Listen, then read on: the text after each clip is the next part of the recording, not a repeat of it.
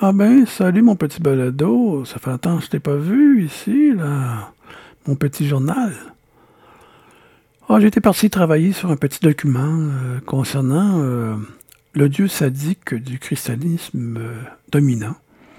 Ben, petite nouvelle, c'est que le Dieu de la Bible, le Dieu d'Abraham, d'Isaac et de Jacob, ce n'est pas le Dieu sadique tel que dépeint par le christianisme dominant.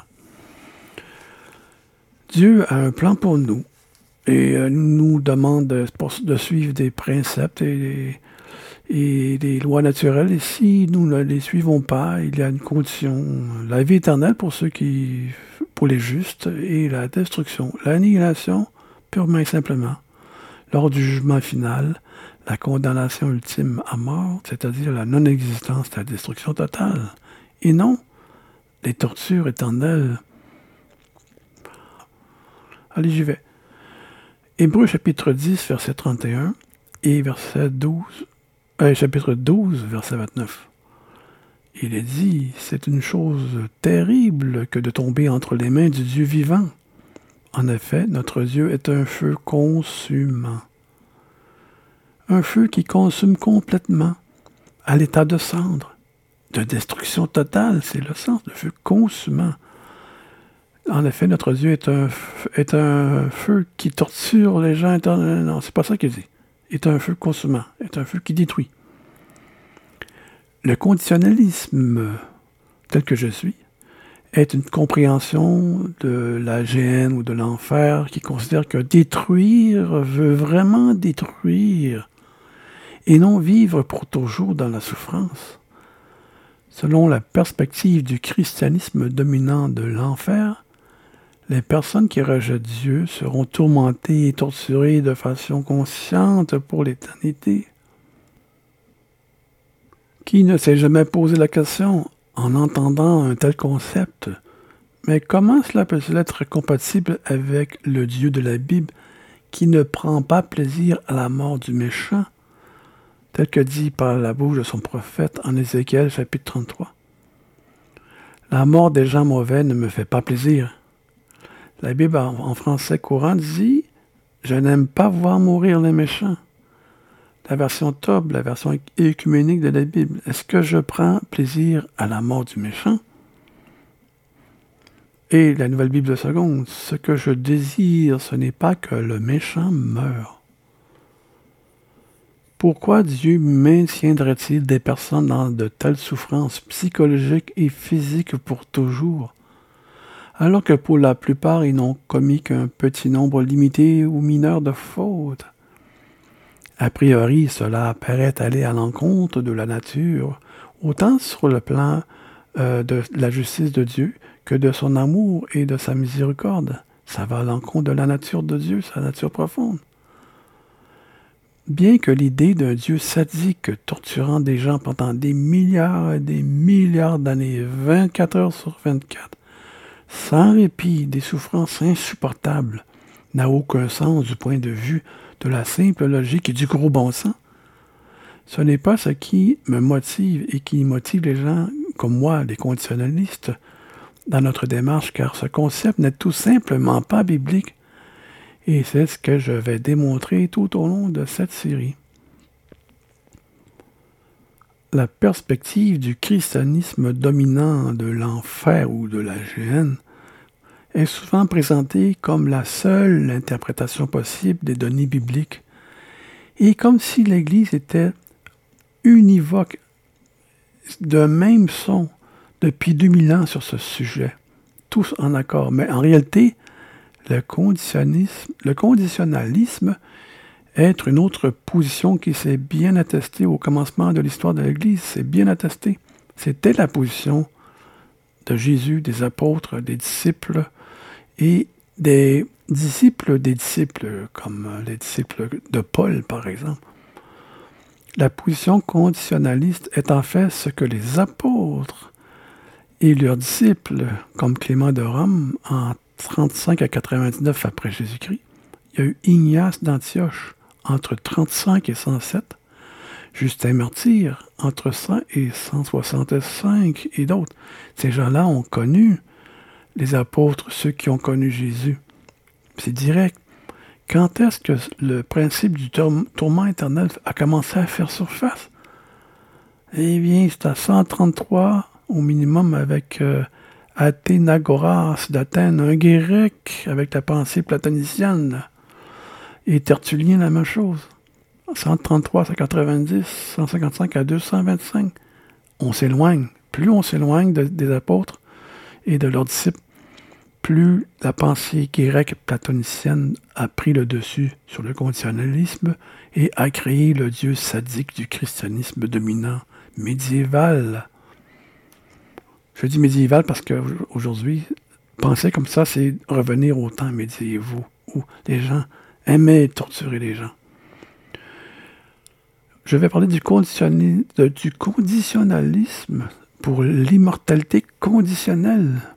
Le conditionnalisme est l'idée que l'immortalité est conditionnelle au respect des normes de conduite et de morale, des lois naturelles de Dieu.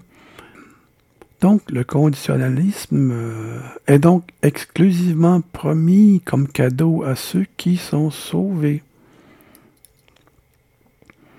En Romains chapitre 2, versets 6 et 7, ce jour-là, il traitera chacun selon ce qu'il aura fait lors du jugement.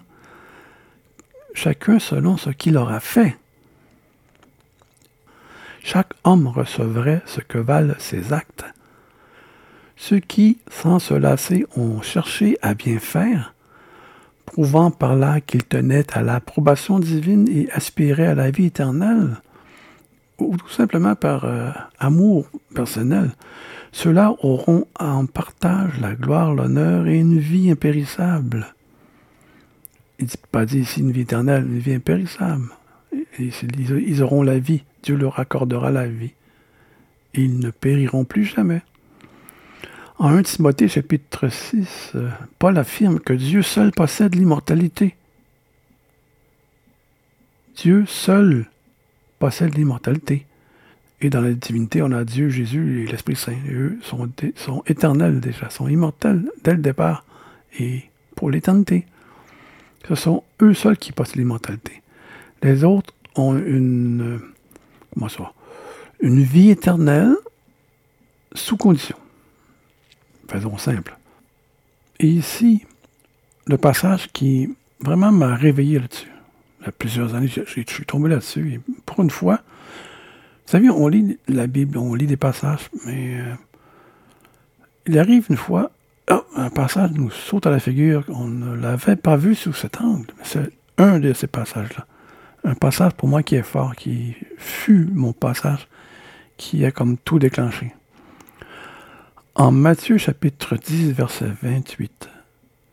Ne craignez pas ceux qui tuent le corps et qui ne peuvent tuer l'âme ou l'esprit Craignez plutôt celui, en parlant de Dieu, qui peut faire périr l'âme et le corps dans la géhenne. Dieu a la possibilité de, tout détruire l'humain dans la géhenne, dans le feu, dans le lac de feu.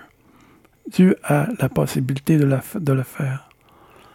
Ne craignez pas ceux qui tuent le corps, qui ne peuvent pas tuer l'âme, mais craignez plutôt Dieu qui peut faire périr l'âme et le corps dans la géhenne. Faire périr, c'est pas manquer, faire souffrir.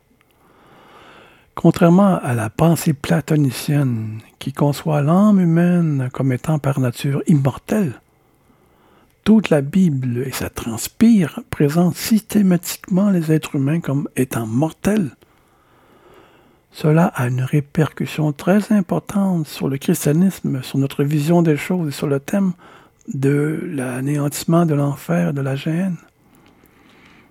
Sans parler aussi de l'évangélisation. Les gens qui se mettent à crier à travers des mégaphones dans les rues, on voit ça, les Américains sont forts là-dessus.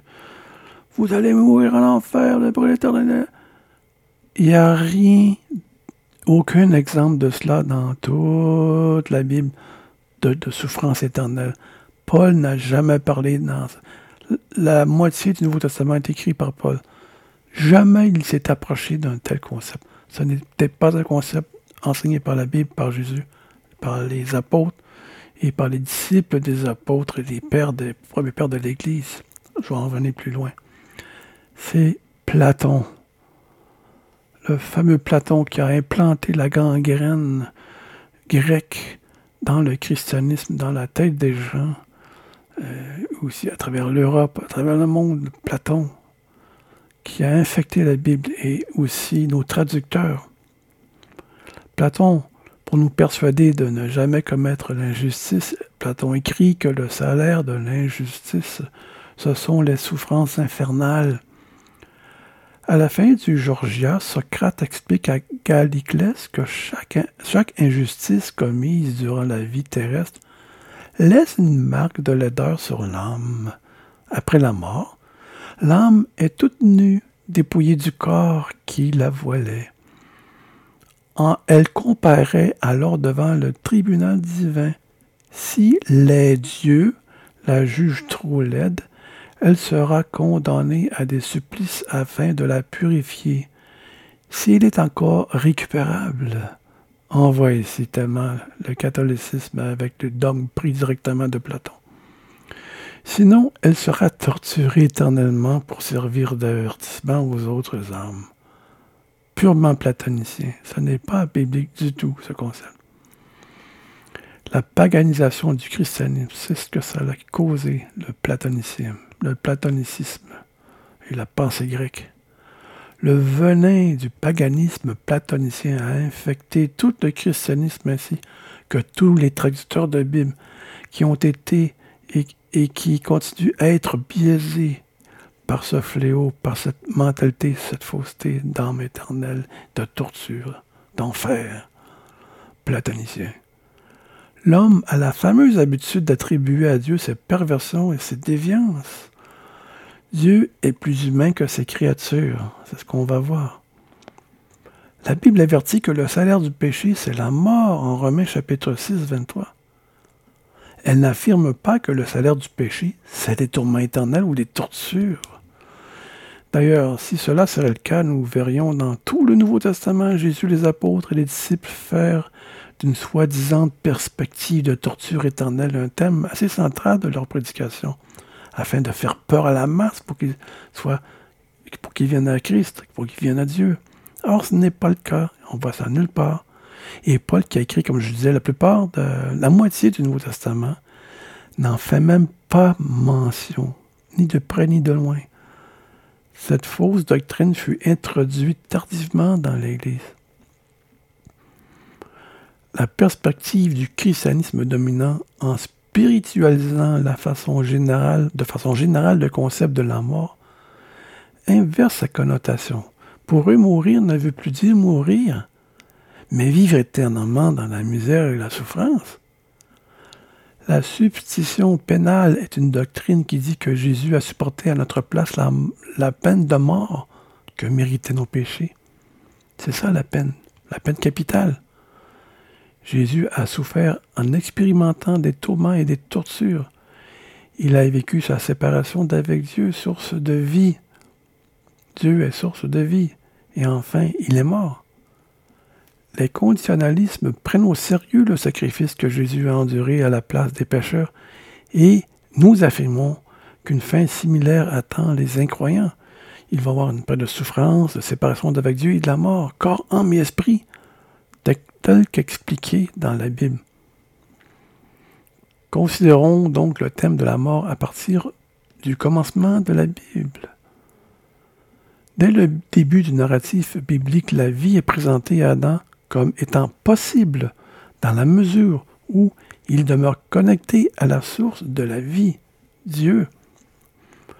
L'homme, dans tout son être, a été créé mortel. Cette connexion à Dieu et donc à la vie ne se fait que par la confiance et à l'obéissance de Dieu. Dieu avertit Adam que le jour où il mangerait de l'arbre de la connaissance du bien et du mal, symbole de l'autodétermination du bien et du mal, de l'autonomie vis-à-vis de Dieu, il mourrait. Genèse chapitre 2 verset 17. Il n'est pas dit qu'ils seront en train de souffrir. Non, ils vont simplement cesser. Ils vont retourner à la poussière dans les terres où ils étaient auparavant, initialement, c'est-à-dire rien. Depuis la désobéissance du couple originel, notre vie est limitée et au-delà de celle-ci, nous redevenons poussière. Poussière, état d'avant sa création. Comme je dis, rien. L'homme retourne à rien. En Genèse chapitre 3, verset 22, l'Éternel dit Voici, l'homme est devenu comme l'un de nous, pour la connaissance du bien et du mal. Empêchons-le maintenant d'avancer sa main, de prendre de l'arbre de vie, d'en manger et de vivre éternellement. Il y avait là la condition. L'accès à la vie venait de l'arbre qui venait de l'arbre a été coupé. Nulle part dans le livre de la Genèse, il n'indique qu'à l'origine, l'être humain aurait été créé immortel. Il y avait une condition. Une condition imagée qu'on parle de l'arbre, le fruit de l'arbre. Cette compréhension erronée du texte biblique n'a été introduite que par les exégètes chrétiens. Cet arbre de la vie revient à la fin de l'Apocalypse. Dans l'Apocalypse, et seulement ceux qui lavent leur robe y auront droit, ceux qui sont sauvés. En Apocalypse chapitre 22, 14. Entre ces deux livres, le reste du témoignage biblique est clair et consistant.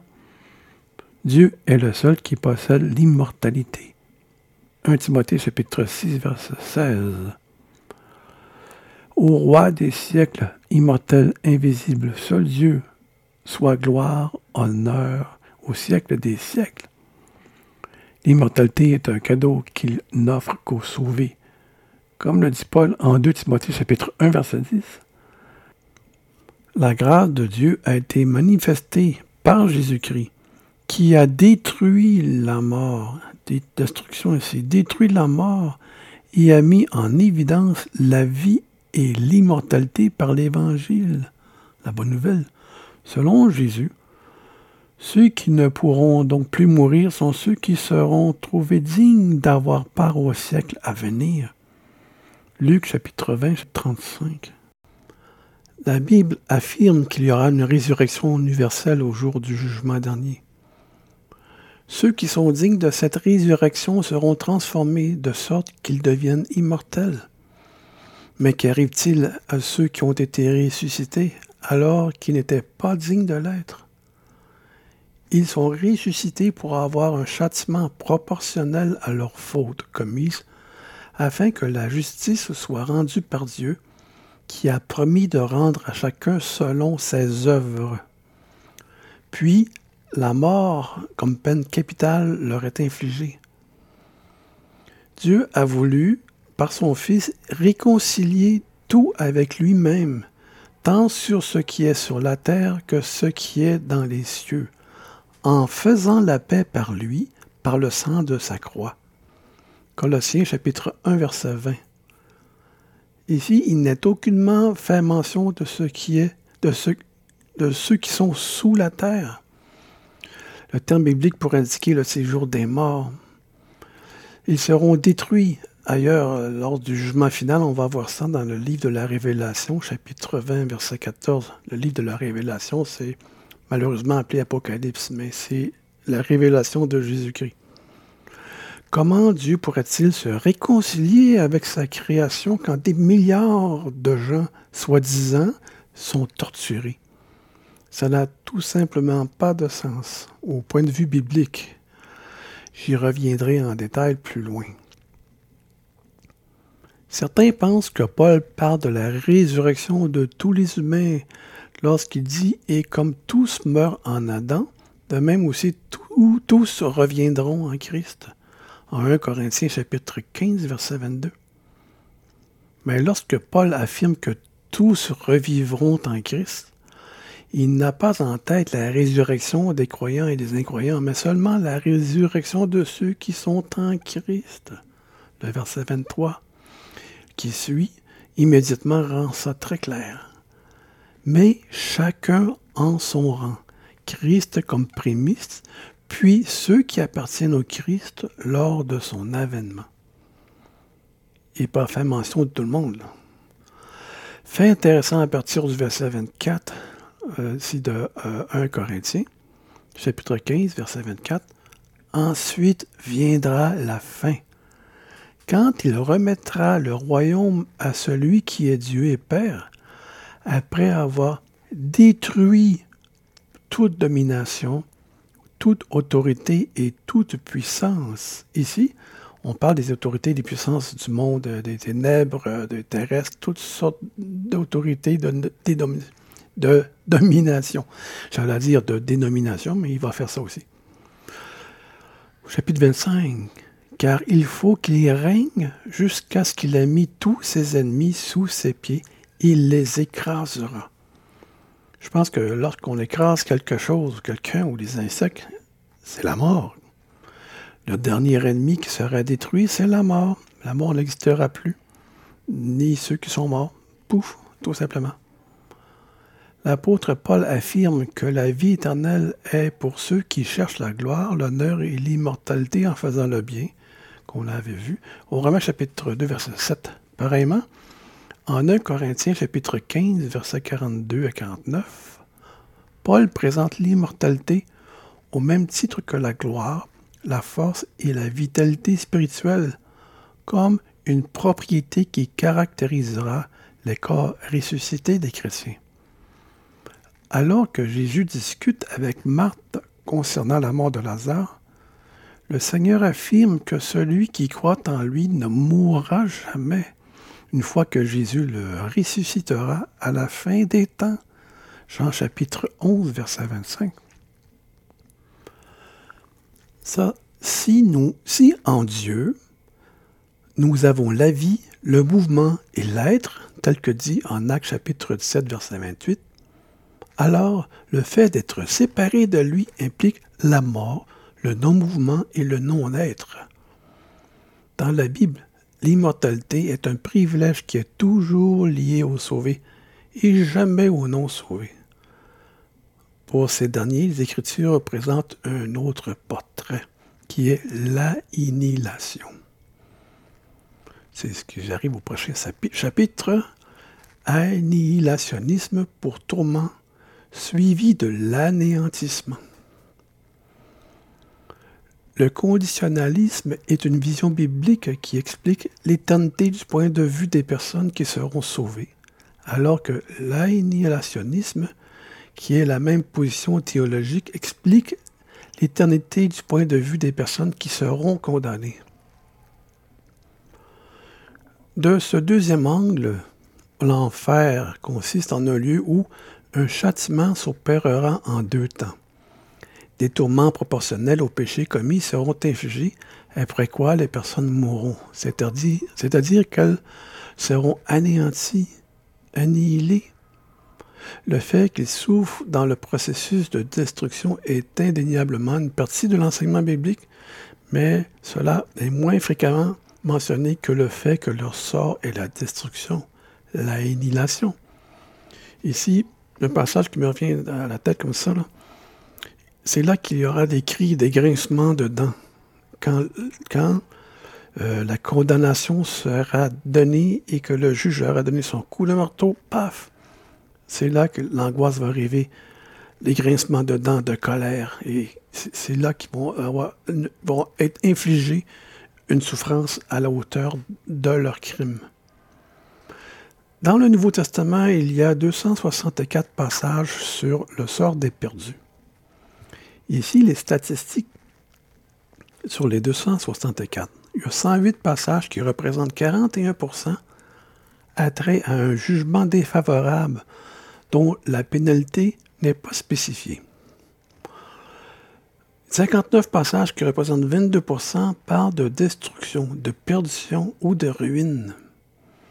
Et 26 passages qui représentent 10% font référence à l'image du feu. L'image du feu inclut le feu éternel ou le feu qui ne s'éteint point, ce qui est un symbole de destruction totale où tout est consumé, réduit ensemble et tout ce qui reste, c'est la fumée.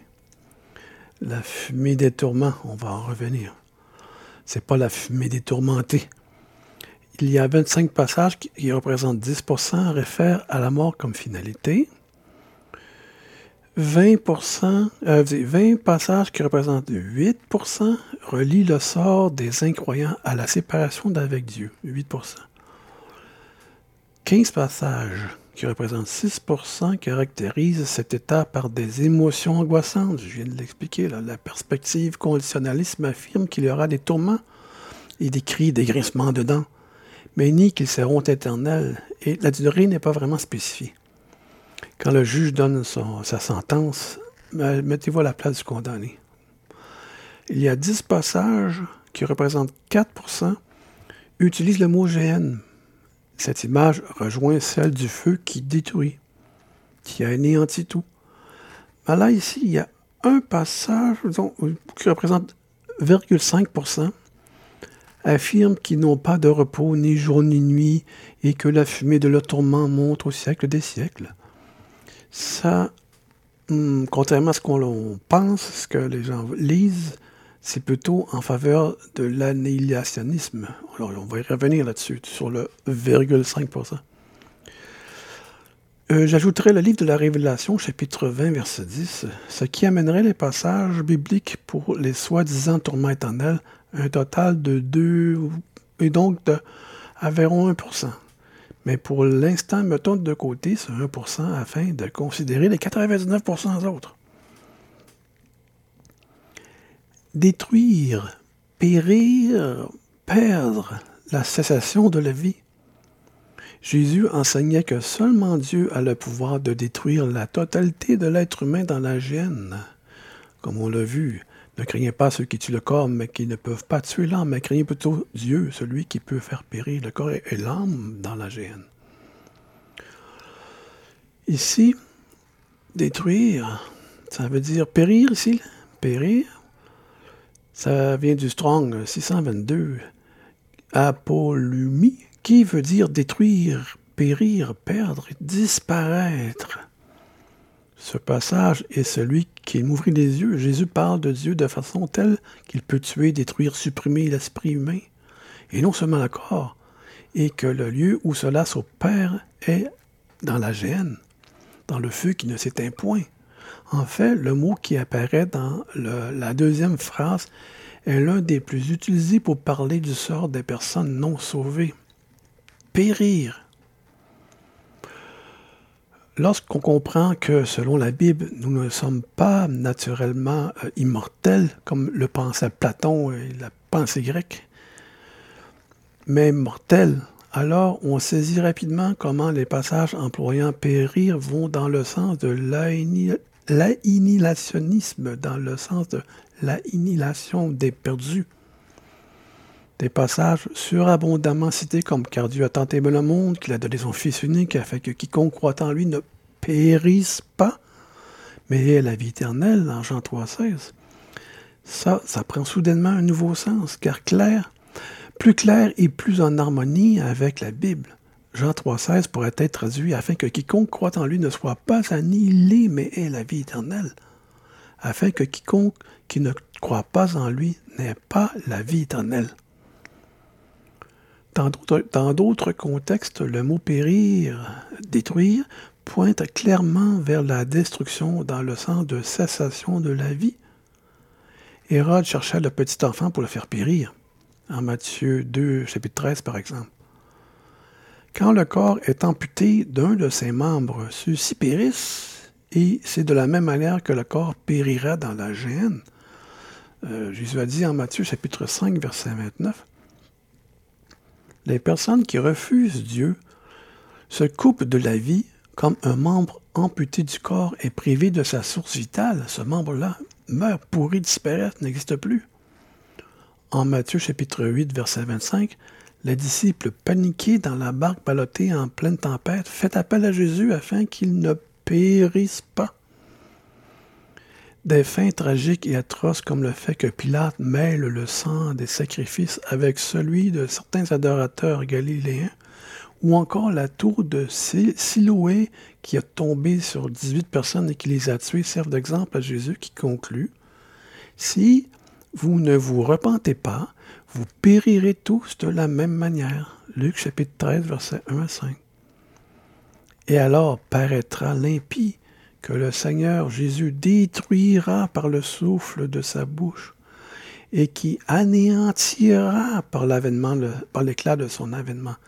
Il les anéantira par l'éclat de son avènement. Anéantir. Dans traduit, euh, et alors sera révélé l'inique que le Seigneur Jésus consumera par le souffle de sa bouche et qu'il anéantira par l'apparition de sa venue. De façon répétée et consistante, le mot périr veut dire détruire, annihiler, cesser de vivre, d'exister, point dans la ligne. Le feu éternel, euh, ou qui ne s'éteint point, c'est un symbole de destruction totale. Concernant le feu éternel, l'Ancien Testament démontre que cette image renvoie à un processus de destruction totale. En Ésaïe chapitre 66, versets 22-24, indique clairement comment le symbolisme des vers qui ne meurent point et le feu qui ne s'éteint point parle d'un processus de destruction dont l'issue est l'anéantissement total des corps. En Ésaïe, il est écrit, au chapitre 66, verset 22, Car comme les nouveaux cieux et la nouvelle terre que je vais créer subsisteront devant moi, dit l'Éternel, ainsi subsisteront votre postérité et votre nom. À chaque nouvelle lune et à chaque sabbat, toute chair viendra se prosterner devant moi, dit l'Éternel. Et quand on sortira, on verra les cadavres des hommes qui se sont rebellés contre moi, car leur ver ne mourra point et leur feu ne s'éteindra point, et ils seront pour toute chair un objet d'horreur. Voyez, il parle à la fin, à chaque nouvelle lune, à chaque sabbat. OK? Ils vont se prosterner devant Dieu l'Éternel. Et quand on sortira, c'est dans le même temps, on verra les cadavres. Ils vont voir les cadavres. Des cadavres, c'est pas vivant les cadavres. Ce passage d'Ésaïe représente l'arrière-plan biblique à partir duquel Jésus développera son enseignement sur la gêne. Il est fort intéressant de remarquer que le prophète ne dresse pas le portrait de personnes expérimentant des souffrances continuelles dans le feu et les vers. Au contraire, Isaïe dépeint l'image de cadavres des rebelles. Ce sont des corps morts et non des personnes vivantes ou des zombies impérissables.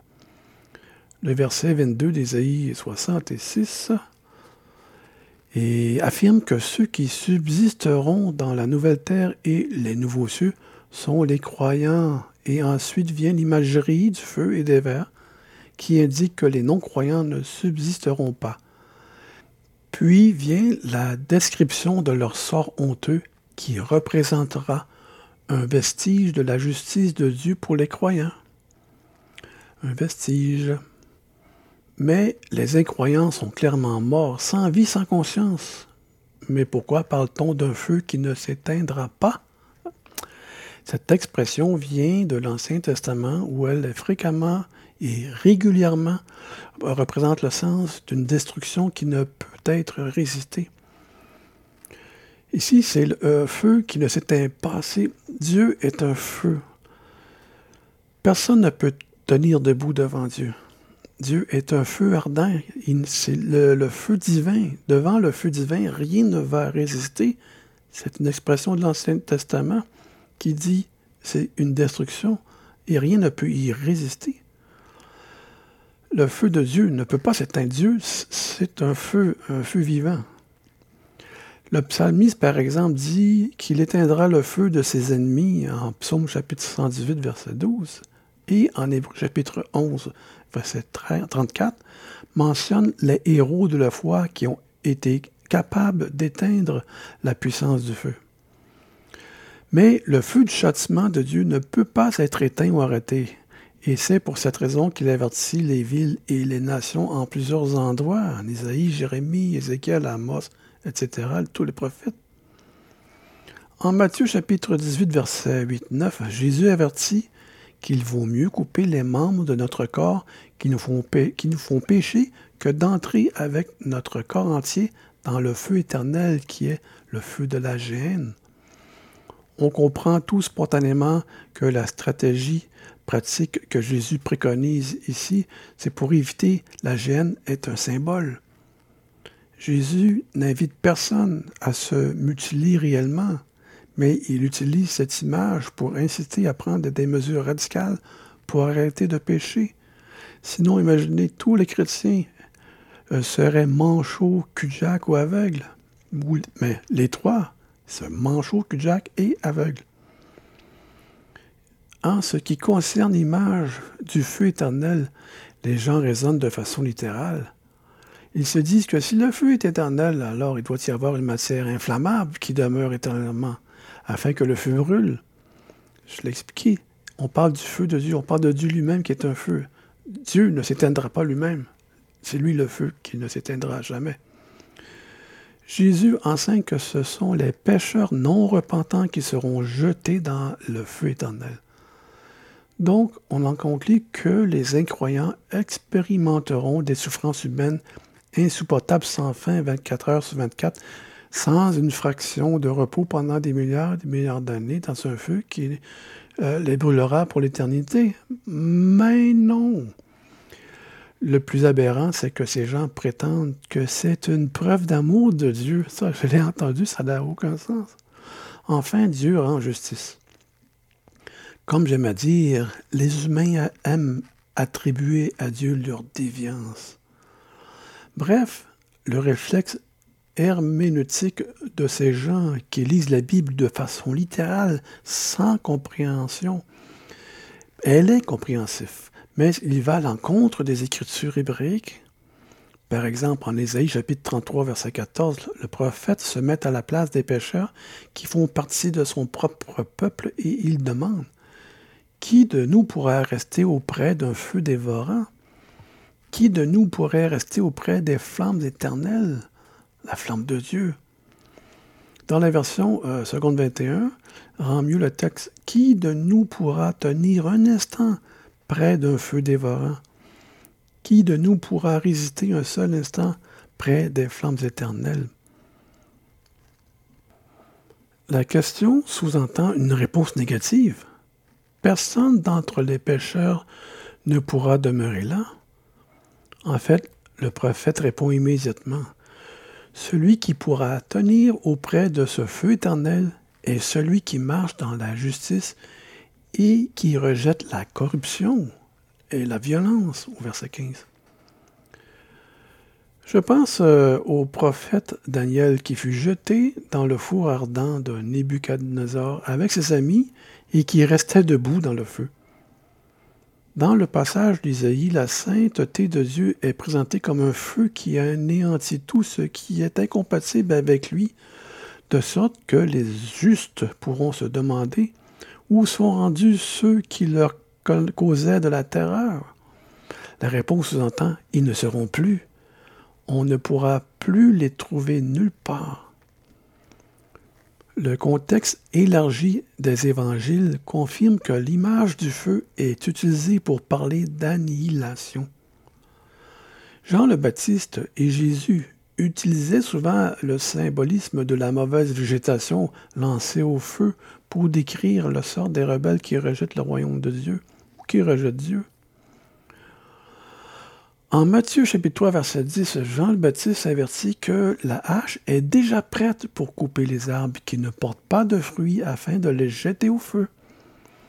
Deux versets plus tard, il affirme que le Messie a sa fourche à foin à la main et qu'il amassera son blé dans le grenier, mais il brûlera la paille dans un feu qui ne s'éteint point. Jésus reprend cette dernière illustration presque littéralement en Matthieu chapitre 13, verset 24 à 43 il affirme que dans la fin des temps, les anges sépareront le blé, les justes, de l'ivraie, les méchants. Arrachez d'abord l'ivraie, les, méchants, et liez-les en gerbe pour la brûler.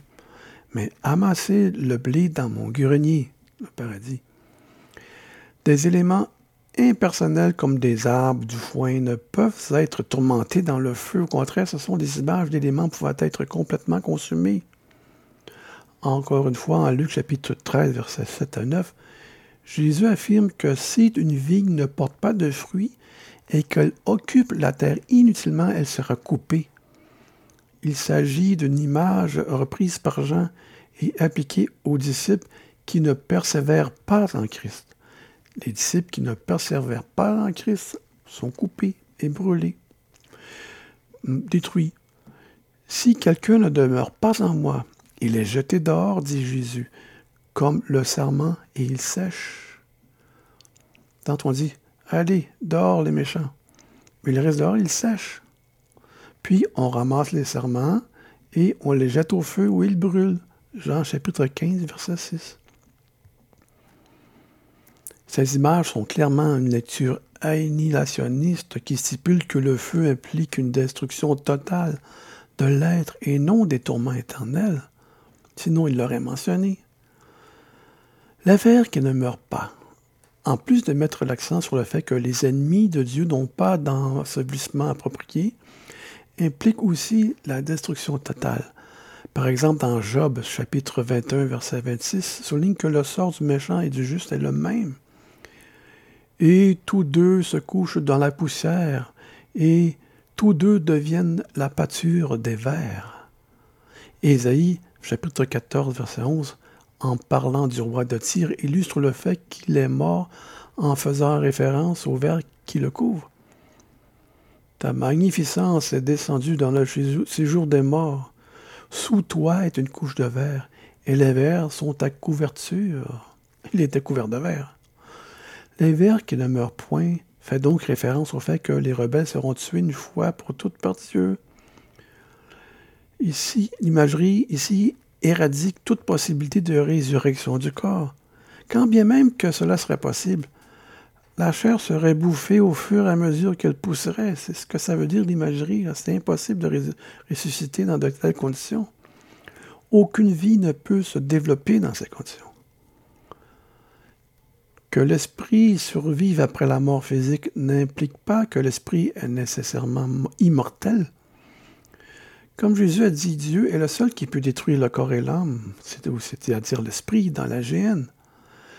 Il ne faut donc pas confondre la survie de l'esprit à la mort avec l'immortalité de l'esprit. Ce qui détruit l'âme, c'est-à-dire l'esprit, tout comme le corps, c'est la géhenne, comme Jésus dit. La Bible affirme qu'à la fin des temps, Dieu ressuscitera toute l'humanité pour le jugement et que les personnes qui seront condamnées vivront une deuxième mort, les de feu, qui est un symbole qui est expliqué par l'auteur même de l'Apocalypse, le livre de la Révélation. Et la mort et le séjour des morts furent jetés dans les temps de feu. C'est là la seconde mort, les temps de feu. Personne n'en revient. Personne n'existe. C'est détruit. C'est dans le temps de feu. L'annihilation totale. Le fait que Jean lui-même explique le symbole, le lac de feu, par l'expression prosaïque, la seconde mort, empêche de voir cette seconde mort comme étant métaphorique. La seconde mort est ce qui met un terme définitif à certaines réalités comme la mort. Dieu anéantira les pécheurs, Satan, les démons qui rejettent Dieu et donc qui ne peuvent vivre dans son royaume pour l'éternité. Ils seront jetés dans la mort avec le faux prophète, les, les impies, tout ça. Et ici, finalement, le cosmos sera purifié du mal. Un des arguments forts pour le conditionnalisme est sa capacité d'expliquer les passages bibliques où la présence et la gloire de Dieu sont dépeintes comme étant universelles à la fin des temps. Par exemple, en 1 Corinthiens chapitre 15, versets 24 à 28, le Seigneur Jésus remet le royaume au Père après l'avoir purifié du mal. Comment purifie-t-il le royaume du mal?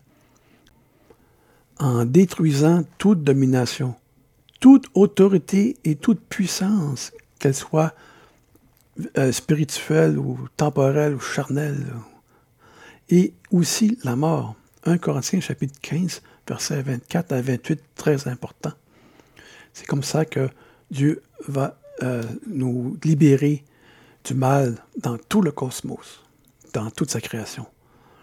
Paul termine son explication de la fin des temps en des termes cosmiques où Dieu remplit tout. Tout. Et lorsque toutes choses lui auront été soumises, alors le Fils lui-même sera soumis à celui qui lui a soumis toutes choses, afin que Dieu soit tout en tous. Tous ceux qui vont avoir survécu, qui vont être sauvés. Il n'y a pas de gens qui vivent dans des tortures. Il a réconcilié tout en détruisant le mal dans toute sa création, tel qui était son plan initial. Ailleurs, Paul explique qu'en Jésus, Dieu voulut réconcilier toutes choses avec lui, aussi bien ce qui est sur la terre que ce qui est dans les cieux. Aucune mention de ce qui est sous la terre. En faisant la paix par lui, par le sang de sa croix. Colossiens chapitre 1 verset 20. Notez ici sur la terre, dans les cieux. Aucune mention de sous la terre. Éphésiens chapitre 1 verset 9 à 10 va, dans le même sens en affirmant que le plan de Dieu, c'est son plan initial, consiste à réunir sous un seul chef, le Christ, tout ce qui est dans les cieux et ce qui est sur la terre. Les tout premiers discours chrétiens affirmaient que Christ devait rester au ciel jusqu'au temps du rétablissement de toutes choses, dont Dieu a parlé anciennement par la bouche de ses saints prophètes. Acte chapitre 3, verset 21. Les tenants de la position des tourments éternels postulent qu'en parallèle au royaume de Dieu se trouverait un enfer, et ça c'est pour l'éternité. Ces versets qui dépeignent l'ensemble du monde créé comme étant réconcilié avec Dieu représentent donc un problème majeur pour le christianisme dominant. Comment Dieu pourrait-il tout réconcilier avec lui-même si pour l'éternité des milliards et des milliards de personnes, en plus du diable, des démons, des faux prophètes, la bête, qui, représente en fait des, euh, gouvernements, des, dominations mondiales, demeurent dans un état de conscience de séparation et de rébellion face à Dieu, dans une perspective conditionnaliste, puisque les hommes et les démons seront détruits, le reste de la création sera bel et bien dans un état universel de réconciliation avec Dieu. En conclusion, en tant que chrétiens, nous sommes appelés à nous assurer que nos croyances représentent réellement ce que la Bible enseigne et nous présente Dieu comme tel qu'il est, dans toute sa bonté et sa justice. Et si cela nous demande de se positionner à contre-courant de la majorité, qu'il en soit ainsi. Faisons-le dans le respect et l'humilité, mais avec conviction et intégrité devant Dieu. Je suis d'accord pour dire que la question de l'enfer est un travail inaccompli par les réformateurs du passé et qu'il est temps de reviser la Bible sans lunettes platoniciennes, grecques, ce venin dont Paul nous a averti de se méfier. on n'a pas écouté. Pour écouter ce que la Bible dit vraiment sur le sort des personnes qui rejettent Dieu, cela a des répercussions importantes sur l'adoration de Dieu et sur l'évangélisation. Je termine en disant qu'à la fin, la Bible, Dieu nous promet qu'il essuiera toutes larmes de nos yeux. Comment pouvons-nous vivre pour toujours, pour l'éternité, en voyant supposément des gens, nos proches, ceux qu'on aime, ceux qu'on a aimés, sont en train de souffrir des tortures intenses, là, hein, humainement insupportables? Comment pouvons-nous avoir la paix? Comment Dieu peut essuyer les larmes de nos yeux? Peut-il nous consoler quand on voit? Ça n'a même pas de sens de dire ça. C'est carrément pas de sens. Je vais en revenir. Euh, il y a certains passages. En fait, la Bible, c'est dans le Nouveau Testament que des euh, les tenants du euh, du 1%. Il y a trois passages dans le fond du Nouveau Testament qui semblent vouloir nous laisser croire que peut-être que on parle de torture éternelle, on parle de destruction, je l'ai mentionné. Vous n'avez qu'à réécouter ce, message-là cet épisode. Mais je vais y revenir parce qu'il y a des choses, euh, euh, des passages, je ne l'ai pas nommé celui-là, mais je vais y revenir, celui de Lazare et le riche. Ça a été compris tout de travers. Ça, je vais y revenir, parce que apparemment un passage clé, un passage fort, en plus des deux autres dans le livre de l'Apocalypse. Ah, mais sur ce petit journal, euh, ça me fait plaisir de t'avoir revu. Et je te le dis, à la prochaine épisode.